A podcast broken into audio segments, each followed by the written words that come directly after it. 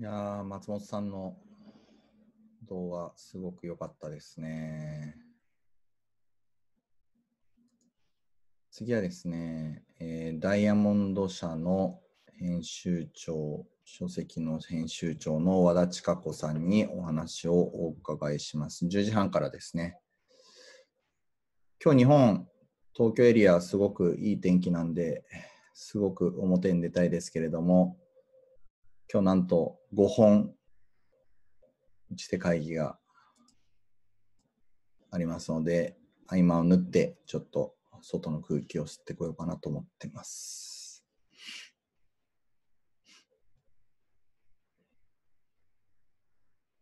あ、出たかな。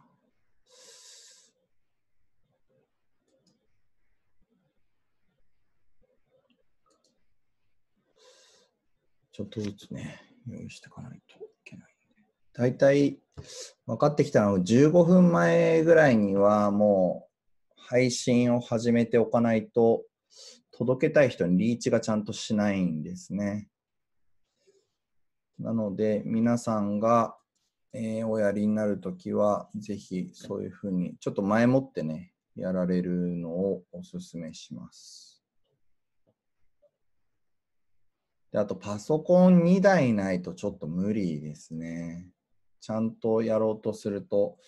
ただ配信して終わりっていう風にするんだったらいちだいでいいんですけども、僕の場合で言うとスマホにだいと iPad とパソコンふたつっていう感じでやってて、まあ常時その開いてるウィンドウみたいなのを使っ作っていかないと、ちょっと取り回しがなかなかうまく効かないなみたいな感じですかね。来週かな、ろくがつとおかに和協会さんプレゼンツで、ろくがつとおかに Zoom の使い方っていうのをやりますんで、Zoom じゃないか、動画セミナーか。ろくがつふつかに動画セミナー、Zoom の使い方やって、ろくがつとおか動画マーケティングについてっていうのをやるのか。やるので、えー、よかったら、えー、マーケティングマフィアのページを見てください。和田さんの、あ、はい、ここですね。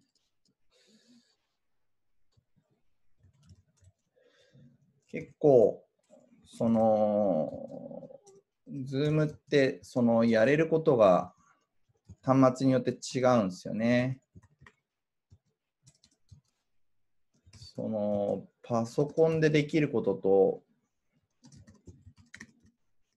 スマホでできることが全然違って、まあ、あと オーエス、あの私その職業柄全部調べなきゃいけないんで、えー、まあ Android とiOS 両方使ってて、まあ、いわゆるパソコンですよね。Windows パソコンと Mac のパソコン持ってるんですけども、今のところ Mac のパソコンをやっぱり持って使うっていうのがなんとなく一番大事なのかなっていう感じがしてますね。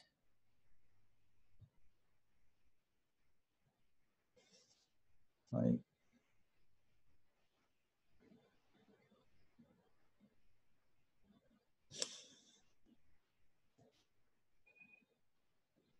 こう実際の操作方法とか載っけちゃってるけど、動画。別に恥ずかしいものは何もないので、いいでしょう。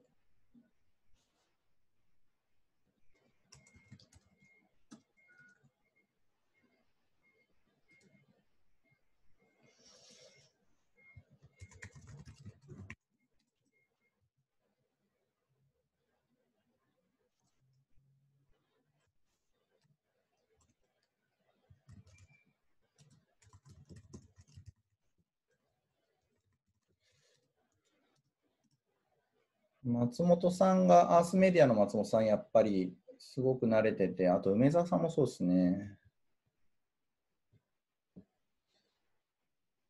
朝比奈一郎さんもそうですね。やっぱりこう、やり慣れてる人っていうのはこう、受け手側もやりやすいですよね。中山敦さん、まあみんなうまいな。全員うまいですね。結局、今お話しいただいている皆さんうまいですけど、何がうまいかっていうと、やっぱり Zoom の操作を、その私みたいに番組配信みたいなレベルまでやんなくていいと思うんですけど、なんていうか、ちゃんとスライドを共有して、自分の言いたいことをちゃんと表現するくらい、くらいのことはやっぱりできるようにならないと、やっぱり、これからの時代難しいんじゃないかなっていうのが、昨日の中山さんの話をお伺いしてもそうですし、松本さんのね、今日のお話をお伺いして、確かにデジタル空間で知られてなければいないのと同じみたいなのは、まあ、結構衝撃ですけど、まあ、ウィズコロナの時代そういうことなんでしょうね。まあ、全く全然違う世界観になってくるような印象があります。はい。和田さん起きてるかなじゅうじはん大丈夫ですかね。はい。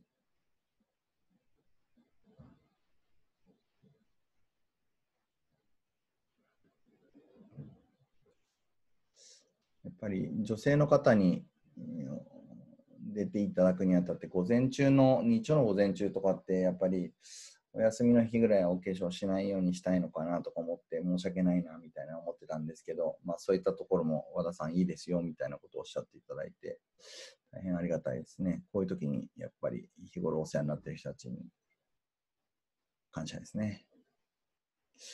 あ、これ投稿されないな。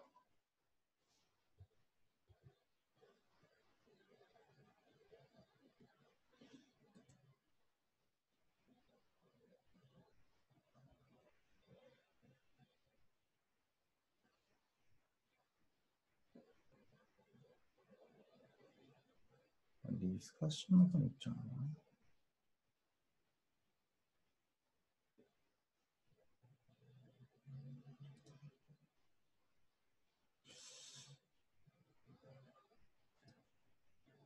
な。まあいろいろ実際皆さんもこれからこういう配信とかをやっていかなきゃいけないっていう時代になっていくんだと思いますけども、大変ですね。スマホがね、あのー、心理学で有名な ダイゴ さんとかは、もう アイフォンいち 個でやってますみたいなお話しされてて、なるほどなと思って、一時チャレンジしてたんですけれども、やっぱり話術ですかね、やっぱり ダイゴ さんはすごいなというのが、やっぱり話術が、素晴らしいなっていうのがあるので成立させられるんですけれども、やっぱり普通の人は何て言うんですかね、普通の人はって言ったらあれですけど、僕も含めてですけど、その喋りのプロじゃないぜみたいな皆さんはやっぱり事前に用意をして話をするみたいな、えー、形じゃないと。やっぱり怪我するんじゃないかなっていう感じがしますね。実はこれ、その喋ってるだけに見えてるかもしれないですけど、結構昨日も、あの、終わった後とかもね、やっぱり皆さん出ていた話すごく良くて、これちゃんと紹介したいなみたいなことを考えるとね、いろいろやらなきゃいけないこと出てくるんですよね。はい。なので、えー、まあそういったところを丁寧にやりながらやるっていうと、まあ一石一鳥一石じゃできないかなみたいな感じですかね。さて、新卒の打ち手ということで、お、あ、そろそろ入りました。あ、よかったよかった。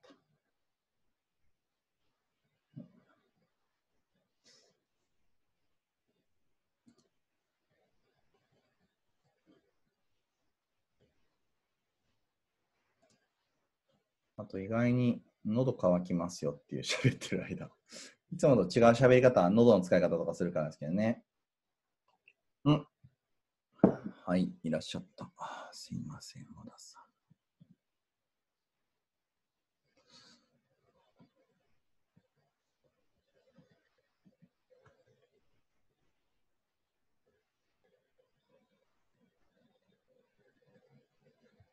和田さん、おはようございます。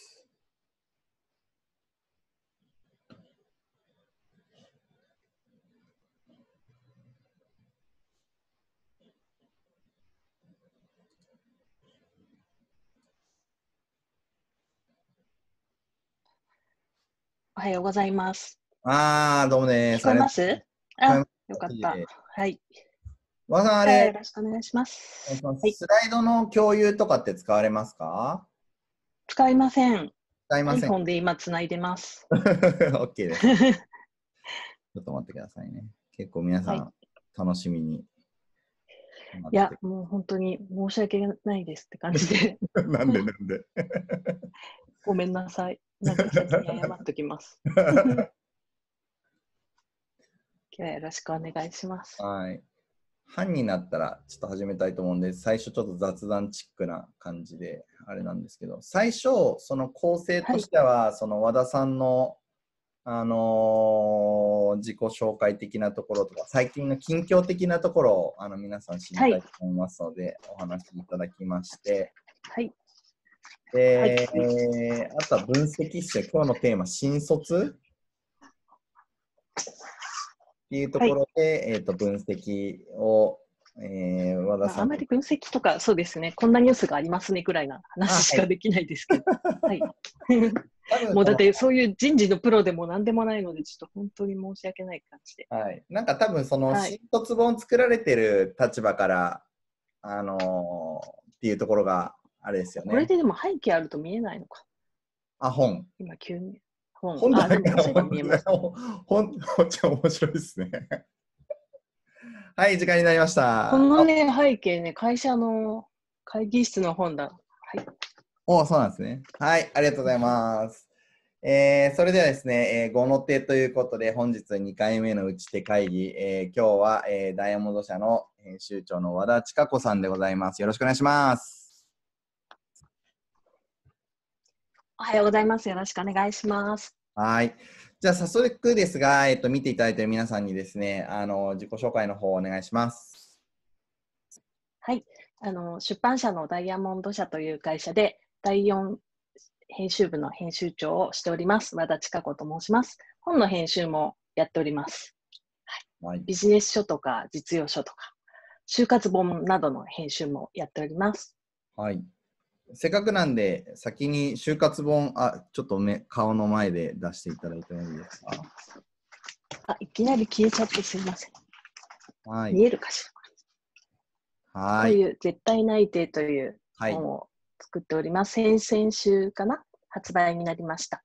はい、もう絶対内定ですね。シリーズですね。はい。はい、なんかリモート化で、はい、えーまあ、コロナのこういった状況下で、あの非常にネット書店での所得が去年よりいい感じです、おかげさまで。就活がやっぱり う, うんリアルでできないから心配なんですかね、皆さん。今年そうですよ、就活って本当どうするんですか、これまさにそこから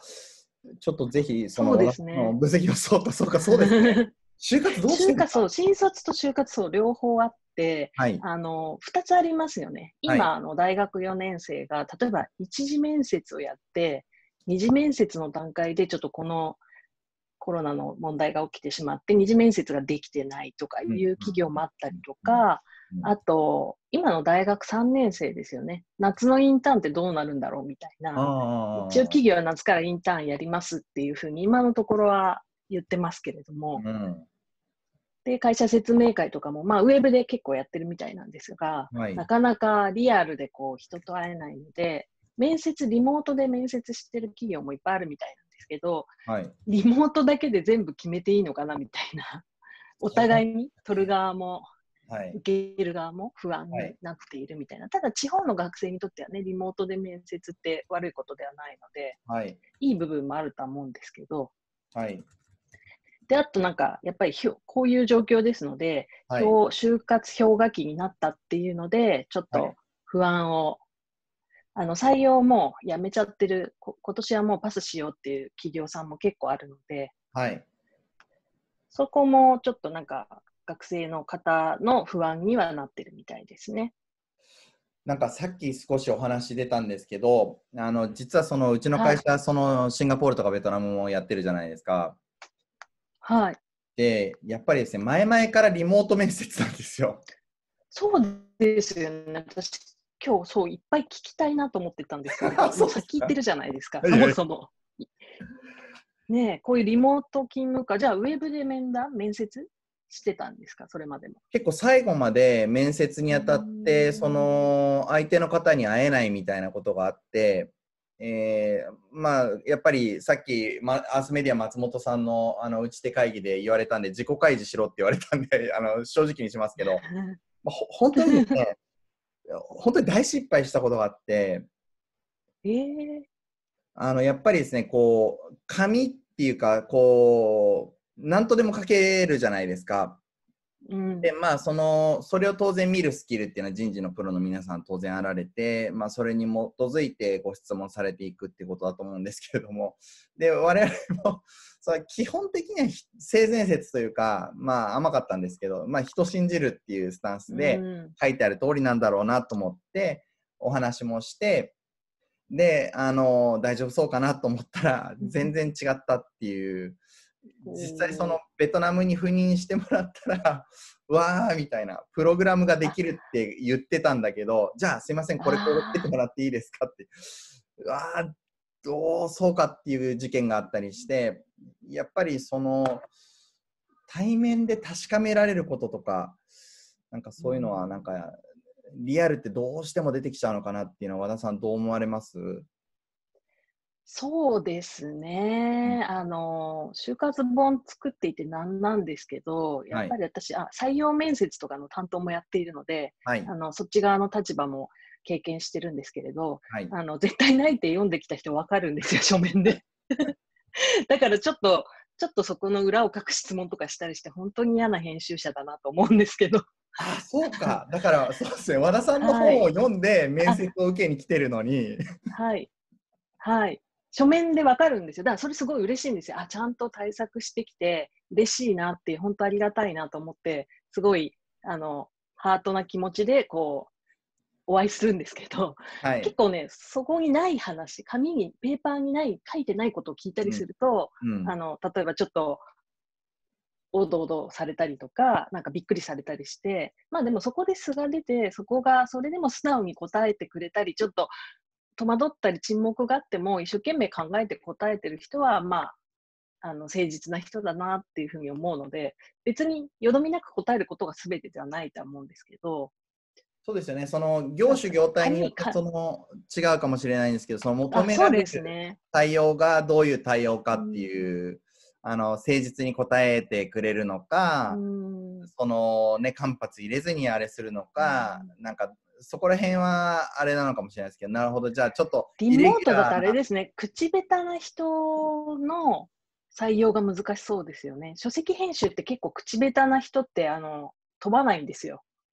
むしろ口下手だからこそ違う手段でこう伝えたいとか思いがあるみたいな人もい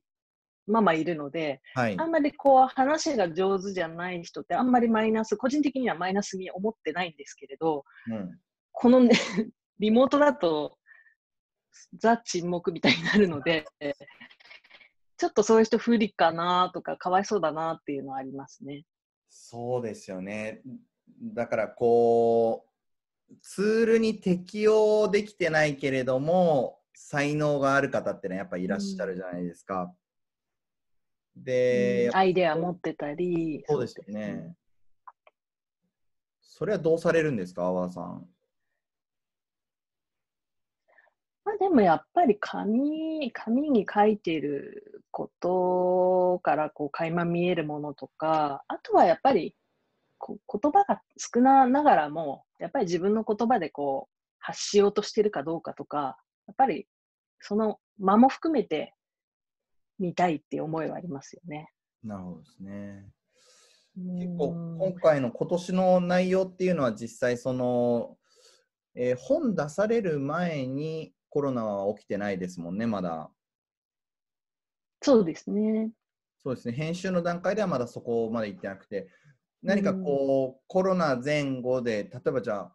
来年の本の内容とかって結構変わってくるような感じでしょうね、きっと。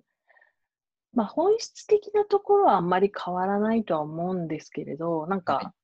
書籍がまあ自己分析がメインの本なので、やっぱりこういう時って、特に不安定な時って本当に自分がそれしたいんですかみたいな、こう自分と向き合うことって結構大事なので、うん、景気がいいと就活って対策しなくてもいっぱい泣いてもらえちゃうので、逆に泣いてもらってから本当にこの会社で自分いいんだろうみたいな、逆、うん、あの泣いてもらってから就活も読むっていう数年前にはなかった現象が起きてたりするんですけど、今はまあ、はい、時間もありますし、むしろ自分とじっくり向き合えたりするのかなって、うん、でも逆に今って転職活動はどうしてるんですかね。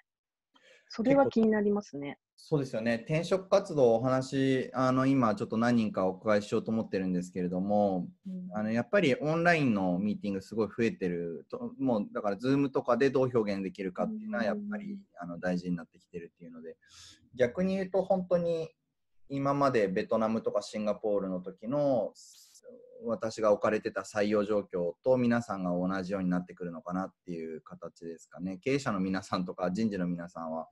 うん、Zoom 越しにその人にどう質問していくかっていうのが大事になるのかなと思いました。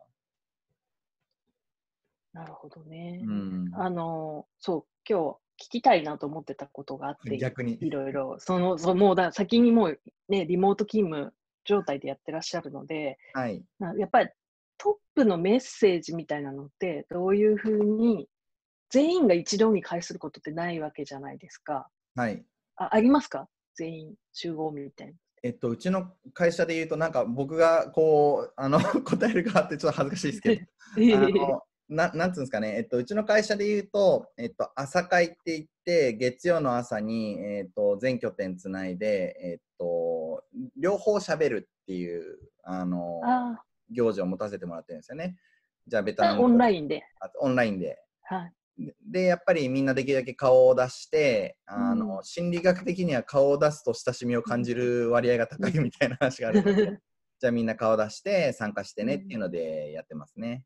うん、で私はそこで必ずあの最後の締めじゃない校長先生的なやつを言って、うんまあ、コロナだけでみんな体に気をつけて頑張ろうねみたいな、そういうことを、まあ、言ってるという も, もうちょいちゃんと考えてたんですけ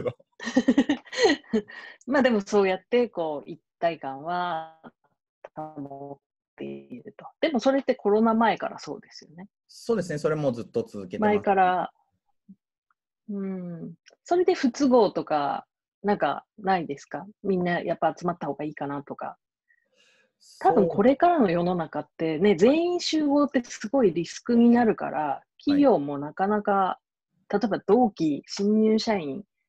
例えば何十人全員集めるとかじゃなくてに班に分けるとか、やっぱりそういうふうにしていく時代になっていくような気がするので、その一堂に会するっていうのはもうリアルではなかなか難しくなってくるのかなと思ってるんですけど、はい。そうですね。あんまりそこはもうオンラインでやればいいかなって感じですかね。逆に結構そのうちがほ本当にそのここご、ろくねん集まれたことがないので、あの全員であの全員で集合しようっていうと、はい、結構数百万楽勝で飛んでっちゃうのでそうですよね普通考えたらね物理的にそうですね。だからまあ結局はオンラインであのやろうっていうふうにずっと、まあ、拠点ごとに集まるっていう努力はしてるんですけれども、うんやっぱりそういう形になってますね、うん、横のつながりっていうのはどうしてますか？あ、やっぱそこすごく大事で、うん、あのベトナム拠点特にすごい仲がいいので、うん、あのみんなよく飲みに行ってくれてたりして、それあの、うん、やっぱりそのさっきマスメディア松本さんもおっしゃられてましたけど、うん、そのこの世、世の中の時代やっぱデジタルでのつながりとリアルのつながり両方大事にしたいねみたいな話があったので、まあ、僕もそういう感じなのかなっていうのはよくあの思いますね。確かにそうですね、うんうん、でもやっぱ顔ってやっぱ大事ですよね。そうですね、やっぱりそのうんなんていうかど動画で喋るのがすごく大事なんじゃないかと思ってまして、その相手の反応とかやっぱ相づちとか間合いとか、うん、あこいつ聞いてねえなとかってやっぱ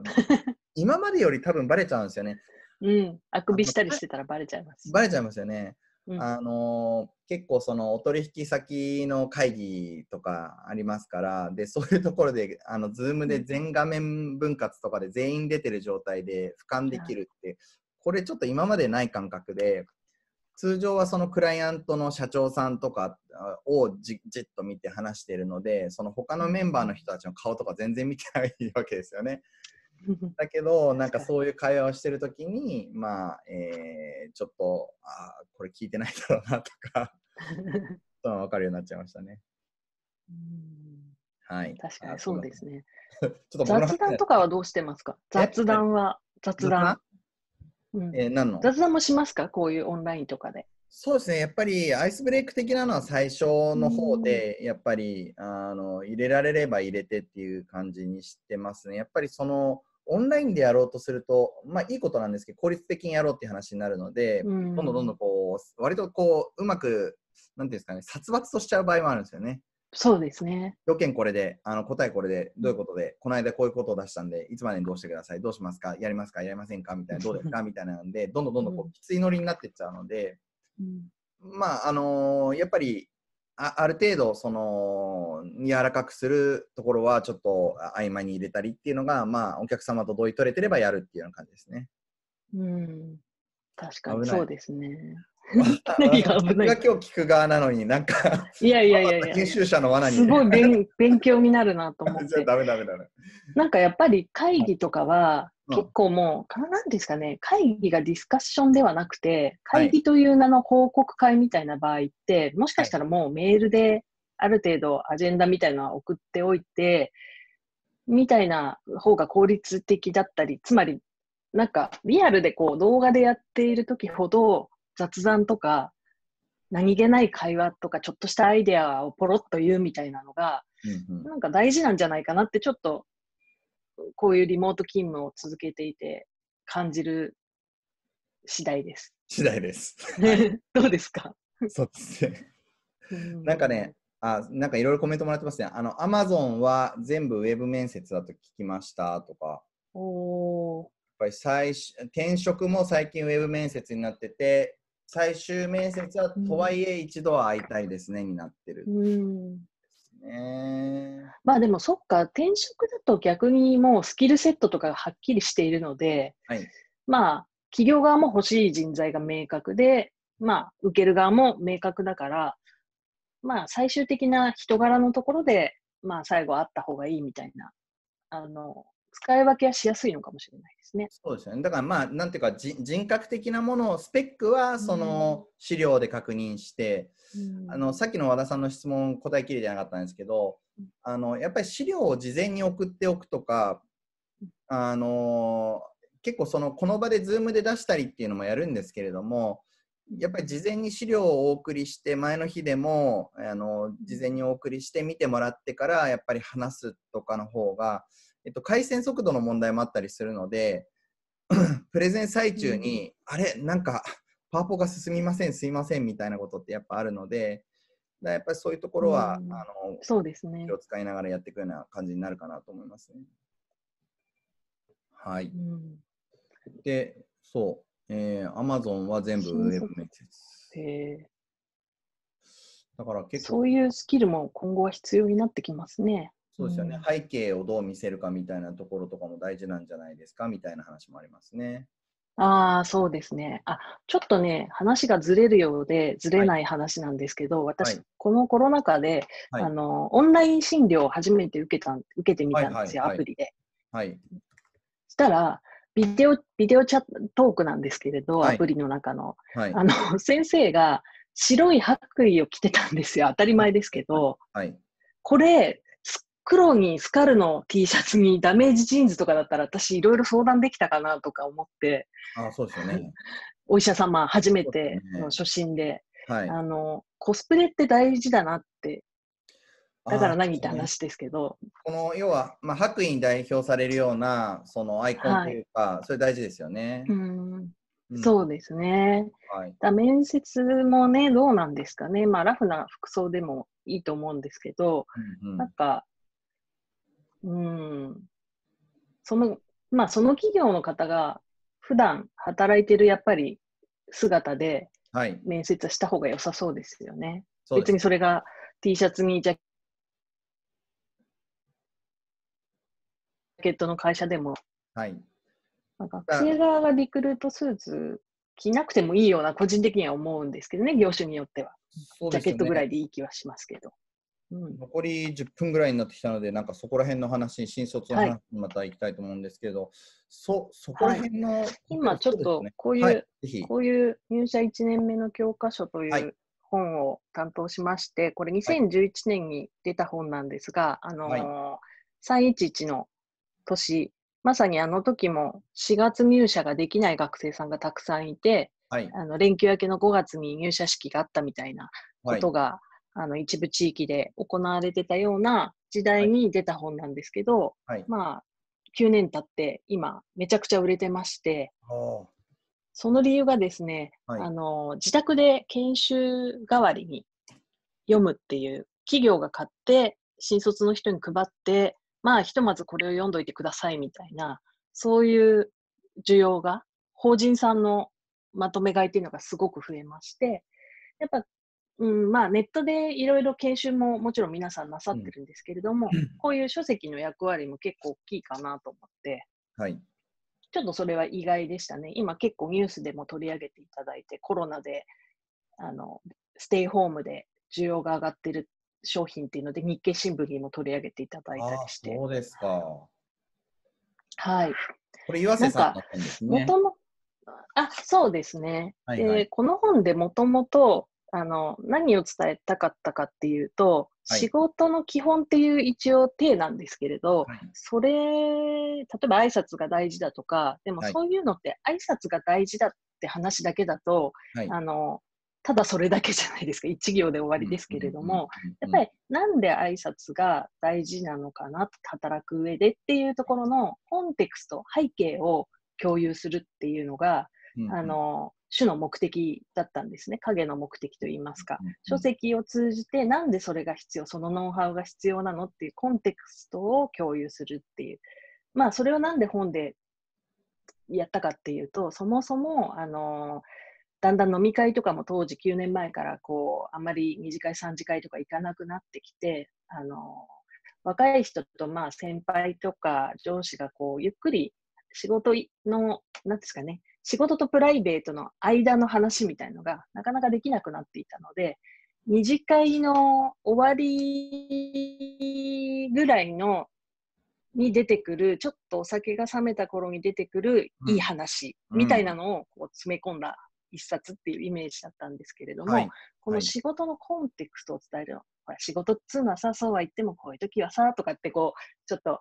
先輩が語ってくれるような、なんか一緒に過ごしてるからこそこう共有できるあのコンテクストを書籍でこう再現するっていう、うん、まあそういう狙いがあったんですが、まあ、このコロナ禍でやっぱりなかなか一緒にいられる時間がないので、うん、例えば先輩についてって一緒に取引先のところに行って、そこの移動のなんかね、道の間で教えてもらうこととか、そういう機会がちょっと今残念ながらないので、はい、まあその代わりにこういうものがこう活用されてるってことは あの、ありがたいことだなと思ってます。そうですね。背景、コンテクストを、つまりなんかあのなんかの記事で読んだんですけれども、その新卒の方がやっぱり今の会社がどうなってるかっていう動きが伝わらないことがあの必要以上に不安だっていうあの記事を読んだので、やっぱりこうどっかで何かを、まあ、こういう本を題材でもいいですけど、何かでこう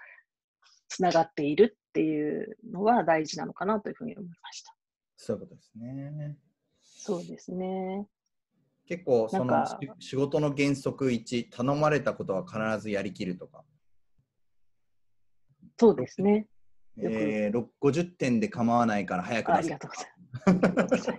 ます。こういうことですよね。だから先輩がそのね、さっきおっしゃってましたけど、商談の合間とかね、あの同行の合間とかに教えてくれるようなことを、まあぐっとあの凝縮してるっていうこと。これ逆にあれですね、あの普通に社会人の皆さんいちねんめだけじゃなくても、これは学ぶところが多い表現ですね。ああ、ありがとうございます。そうですね。本当にそうですね。うん、なんかあと学生からこう社会人になるって、このコロナ禍であの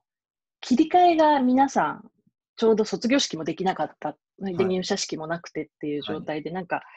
自分が社会人になったっていう、こうイメージとか、はい、自分が会社勤めの人になったっていう、こうイメージが湧きづらいっていうなんか声があるらしくて、なんかこういうベタですけど、こういう本を読むことによって、はい、あ、自分も社会人いちねん生だなみたいにこう感じ取ってもらえたら嬉しいなと思いますけど ね。 そうですね、今そこら辺の儀式がなくなっているので、うん、なんかこう気持ち的にも切り替わらないですよね、うん、なんかそうですよね。だからスーツ着るとかそれだけでも全然ね、スーツ着て電車乗るだけでも全然、うん、あ、新社会人だなって気持ちになるでしょうけどね、そういうのもないから、うんね、だから自分もやっぱりその、えー、実際社会人になった時に会社勤めしてっていう経験があるのであれですけど、やっぱりその独特の緊張感というか、リアルな場所に行く、あの同期に会ったりとか先輩に会ったりっていう、こうリアルで感じるこの感触っていうのはやっぱすごい大事ですよね。そうか、そこのこっから先、まあ、でもともとリモートでそうやってやってた、はい、スターマークの場合は、そのこの会社にこのチームに属してるみたいな、その一体感とかそういうものは、じゃあさっき言ったような朝礼とかで調整しているってことですか？そうですね、あのリモートって言っても拠点ごとには集まったりはするので、普段そのめ別に出社しなくていいよ。そこはリアルですもんね。そうですね、あのやっぱりコンサルティングの会社とかはもう完全にそのオフィスもなくしてフルリモートっていう形のところもあると思うんですけれども、だからその帰属意識をどう作るかってすごいやっぱ難しいのかなっていうのは思いますよね。なんか全然こう、うん、そうですね、これからの課題になりますよね。はい、そうですね、うん、オフィスの役割がちょっと変わってくるかもしれないですよね、そういう意味では。はい、そうですよね。うん、そうか。こう新卒の打ち手っていう、こうテーマでいくと、そのやっぱりその企業側とその学生さん側っていう両方あると思うんですけれども、うん、それそれぞれその和田さんからあのコメントいただいて、まず企業側ってどうしていったらいいんでしょうかね。そうですね、結構この中でやっぱり通勤って辛いよねとか、やっぱり近くで働きたいとか、はい、そういうこう声も出てきたりとか、やっぱり昔ほど残業は本当にもうしたくないっていう声もおそらくあると思うので、やっぱり根本的に働き方がもう変わっちゃったんだっていうことをやっぱり意識しないといけないのかなというふうには思いますね。うん、あとまあ当たり前ですけど、本当私もねごじゅう近くなってきてますけど、はい、アイティー スキルはもう必須ですね、のアップデートはね、おじさん、はい、おばさん世代はそういうことですね。そうしないともう、うん、若い人がついてこない組織に、その組織に対してっていう、結構い生き残るかどうかっていうのに関わってくるなというふうに思いました。企業側としては、まあ、アイティー スキル、具体的にやっぱりどこら辺のいわゆるデジタルトランスフォーメーションなんて言ってますけど、和田さんが大事だと思っているデジタル、企業側のデジタルスキルってどこら辺ですかね。うん、やっぱり一番メカ音痴の人のスキルアップじゃないですかね。ボトムアップっていうんですかね。ああ、なるほど。もう、うん、例えばわからないですけど、ちょっと一般企業のことわからないですけど、例えば人と会うのが大事だってずっとやってきた営業部長さん、ガラケー持ってやって頑張ってきた営業部長さんみたいな人がからのが一番意識改革をしなきゃいけないような気がしますので、うん、まあ新卒採用、そこはもしかしたら若い人がうまく、そうですね、うん、なんかティーアップして、なんか褒めて育てて、なんかおじさんたちがどんどん アイティー 上手になっていけばいいのかもしれないですけどね。そういうことですよね。まあ、企業がそういうデジタルトランスフォーメーションをどんどん推進していかなきゃいけない。逆にその新卒の打ち手の、逆に新卒側の人たちに対してはどんなことが言えますかね。いや、もうこのタイミングで例えば入社した人っていうのは、もうこれからのチャン、チャンスっていうか、私これからの時代のリーダーになる人材だと思ってますので、はい、やっぱ新しい価値観の第一世代じゃないですか。はい、だから彼らがじゅうねんごとかごねんごにどういうふうに後輩を育てていくかとか、どういうふうに会社を作っていくかっていうのが、もう未来そのものになると思いますので、うん、あのまあ、上の人のことも大事ですけれども、自分たちがどういう会社を作っていくかって、もう入社いちねんめでまだ会社がどうだっていうのもわからないかもしれないんですけれども、うん、だからこそこう自由に、自由な発想で働き方ってどうしていくのがいいんだろうとかって、ゼロベースで考えていくっていうのがいいんじゃないかなと思いますね。ああ、なるほど。そうか。割とその、まあ、もともとその前職リクルートにいたときににせんにねんぐらいの入社の子たちですかねがデジタルネイティブでもう、えー、そもそもそのデジタルに触れながら、あのー、もう育った時にはデジタルが目の前周りにインターネットとかが使える状況が周りにあったっていうところで、そこがまあいっこその世代が変わったなっていうのはあるんですけれども、今回のコロナでまたそのデジタルネイティブの次の世代が出てくるから、うん、まあ自分たちはそのトップリーダーなんだっていう、一番最初の世代なんだっていうふうに思って新卒の子たちには頑張ってほしいってことですよね。うん、そうですね、うんうん、だからもうあんまり、うん、まあまあ上の人たち、あ、だから今思ってる不満とか不安とか疑問みたいなものはもう問題解決の種だと思うので、はい、この感じた憤りとか不安とかそういうものは忘れないでいてほしいというか、はい、うん、じゃあどうしたらいいんだろうっていう、それをちょっと問題解決のところまでこう持っていけたら、それはもうね、仕事していく上でもしかしたらさんねんごごねんごにそのソリューションが出てくるかもしれないですけど、はい、少なくとも今不安とか疑問とかを持っている感情とかは、まあ、コロナが過ぎちゃうとまた一瞬収束すると忘れちゃうかもしれないので、はい、なんかしっかり持っていてほしいような気がしますね。はい、貴重な経験かもしれないと。それでまた、ね、冬になってまたこういうことが起きたりしたときになんか違う打ち手が出せるかもしれないと思うので。はい、ありがとうございます。はい、ちょうど時間の方も参りましたので、こんな話で大丈夫ですか？ごめんなさい、なんか雑談の延長線上で申し訳ないです。はい、最後にじゃあ和田さん、まとめで新卒の打ち手お願いします。新卒の打ち手、うーん、まあみんなで作っていくってことじゃないですかね。うん、今いる人たちも、うん、上司世代の人も新入社員の人たちも今から新しい価値観とか働き方とかコミュニケーションとか今から一緒に作っていこうっていう発想が大事かなっていう気がしてます。はい、ありがとうございます。えー、そうしましたら、えー、新卒の打ち手は、えー、ダイヤモンド社編集長の和田千佳子さんでした。ありがとうございました。ありがとうございました。お疲れ様です。失礼します。